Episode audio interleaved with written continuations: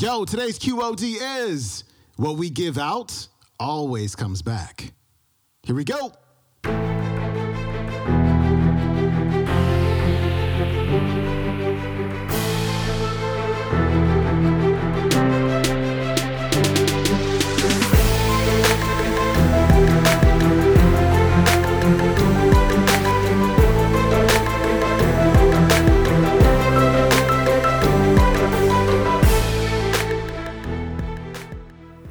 To the Quote of the Day Show. I'm your host, Sean Croxton of SeanCroxton.com. We've got Louise Hay back on the show today. I'm always excited when we have Louise Hay on the show because she just drops so much wisdom. She's going to do that today. She's going to answer a question that I get very often, which is how do I attract more successful people, more like minded people into my life?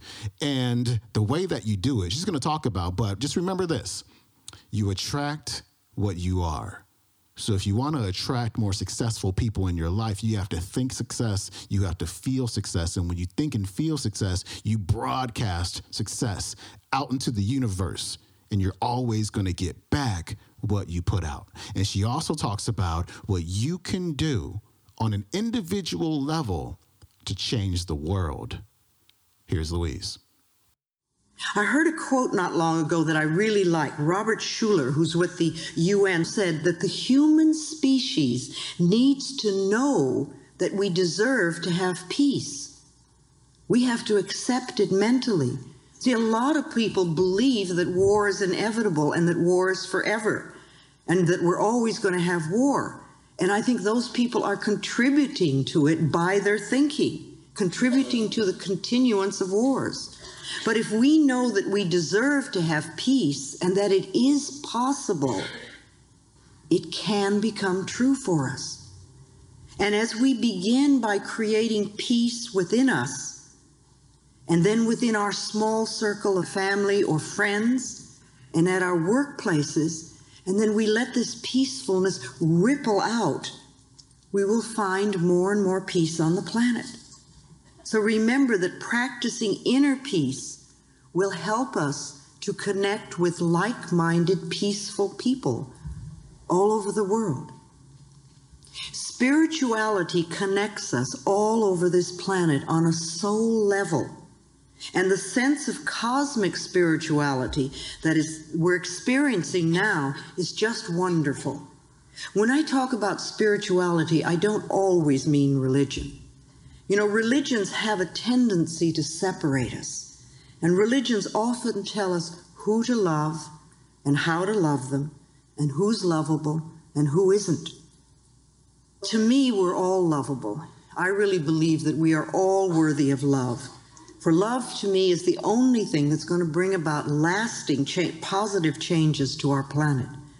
Our spirituality is a direct connection with the ultimate higher source and we don't need a middleman for that. Begin to see our spirituality connecting us all over the planet on a very deep soul level. So, what sort of like minded people do you want to connect with? Every time you get into judgment and criticism, you're connecting with like minded people out there who are judgmental and critical. And this will come back to you. Remember, what we give out always comes back. And every time you meditate, you're connecting with like minded people out there who are meditating. And meditating to me really means just closing your eyes and going within and being quiet long enough to hear your own inner wisdom. You really have the answers within you. You have all the answers within you. And you need to quiet down long enough to hear them. And that to me is the purpose of meditation. It's a connection with yourself, with your higher self. So every time you do that, you're also connecting with other people who are also doing that. And every time you do a visualization for healing your body or for healing the planet, you're also connecting with like minded people who are doing the same thing. And several times during the day, you might stop and ask yourself, what sort of people am I connecting with now Just sort of catch your thoughts where you are. And are you sort of going, oh, grumble, grumble, grumble, it's all your fault? Or are you thinking thoughts to create inner harmony and inner peace? Because if you create inner harmony, you're going to have outer harmony too. Remember, if we want to heal the world, we really have to start with healing ourselves. Because the center of your world is where you are. You are the center of your world, and so are you, and so are you. Each one of us, we are all the center of our own world. So the world goes out from us like ripples in a pond. And when we create harmony inside, when we're peaceful within, then that goes out into the world. That harmony and that peacefulness radiates out, touching people and places and things. You know how it is? Somebody can walk into a room and they don't have to say a word, and you can be attracted to them or you can be repelled by them. We react to what they're giving out. Somehow we feel those vibrations. We pick up what people have going on inside of them. So let's make sure that we are radiating harmony and love. I believe that in order to change the planet, and to change other people in our lives, we need to first change ourselves. We need to love ourselves. We need to be willing to contribute to our own inner peace and inner harmony. And we also need to be honest with ourselves. You know, we're so good at hiding from ourselves. But if we're going to make changes, we need to have self honesty. And that doesn't mean putting ourselves down, but it does mean being willing to see what is within us that needs changing. It's very self destructive when we lie to ourselves. It's not loving ourselves and it's not being nourishing at all. We need to be honest with ourselves and we also need to be honest with other people. And we need to learn how to say no in a loving way and not always yes, and then do things that we don't want to do and then resent it because we weren't honest enough to say no. And I don't think it's so easy to be honest with other people until we can become more honest with ourselves. And the main value of being honest is that whatever we give out in life, we always get back. And this works on all levels. If we belittle or judge others, then we too are going to be judged. If we're always angry and blaming others, then we encounter anger wherever we go. If we steal someone's time, or if we take away someone's self respect, or if we refuse to acknowledge someone else's good work, we can expect these dishonest actions to boomerang back to us as negative experiences. On the other hand, every time we treat ourselves with respect, Every time we nourish and support ourselves and others, this also comes back to us as positive experiences. No matter how we may try to justify it, dishonest actions never work. They never work. And the more you get on the spiritual pathway, the quicker it comes back to you.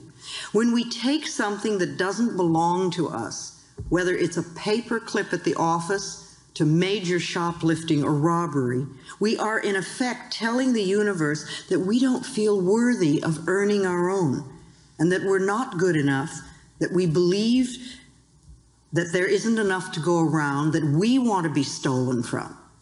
Or we may believe that we must be sneaky and grab to get our good. You know, if we believe that it's a dog eat dog world, then we're going to get eaten because that's the way it works. These beliefs prevent us from experiencing abundance because they put walls up around us and you don't get to experience the joy and the peace and love in your life. If we take from life, life will take from us. It's that simple. And these negative attitudes, they're not the truth of your being.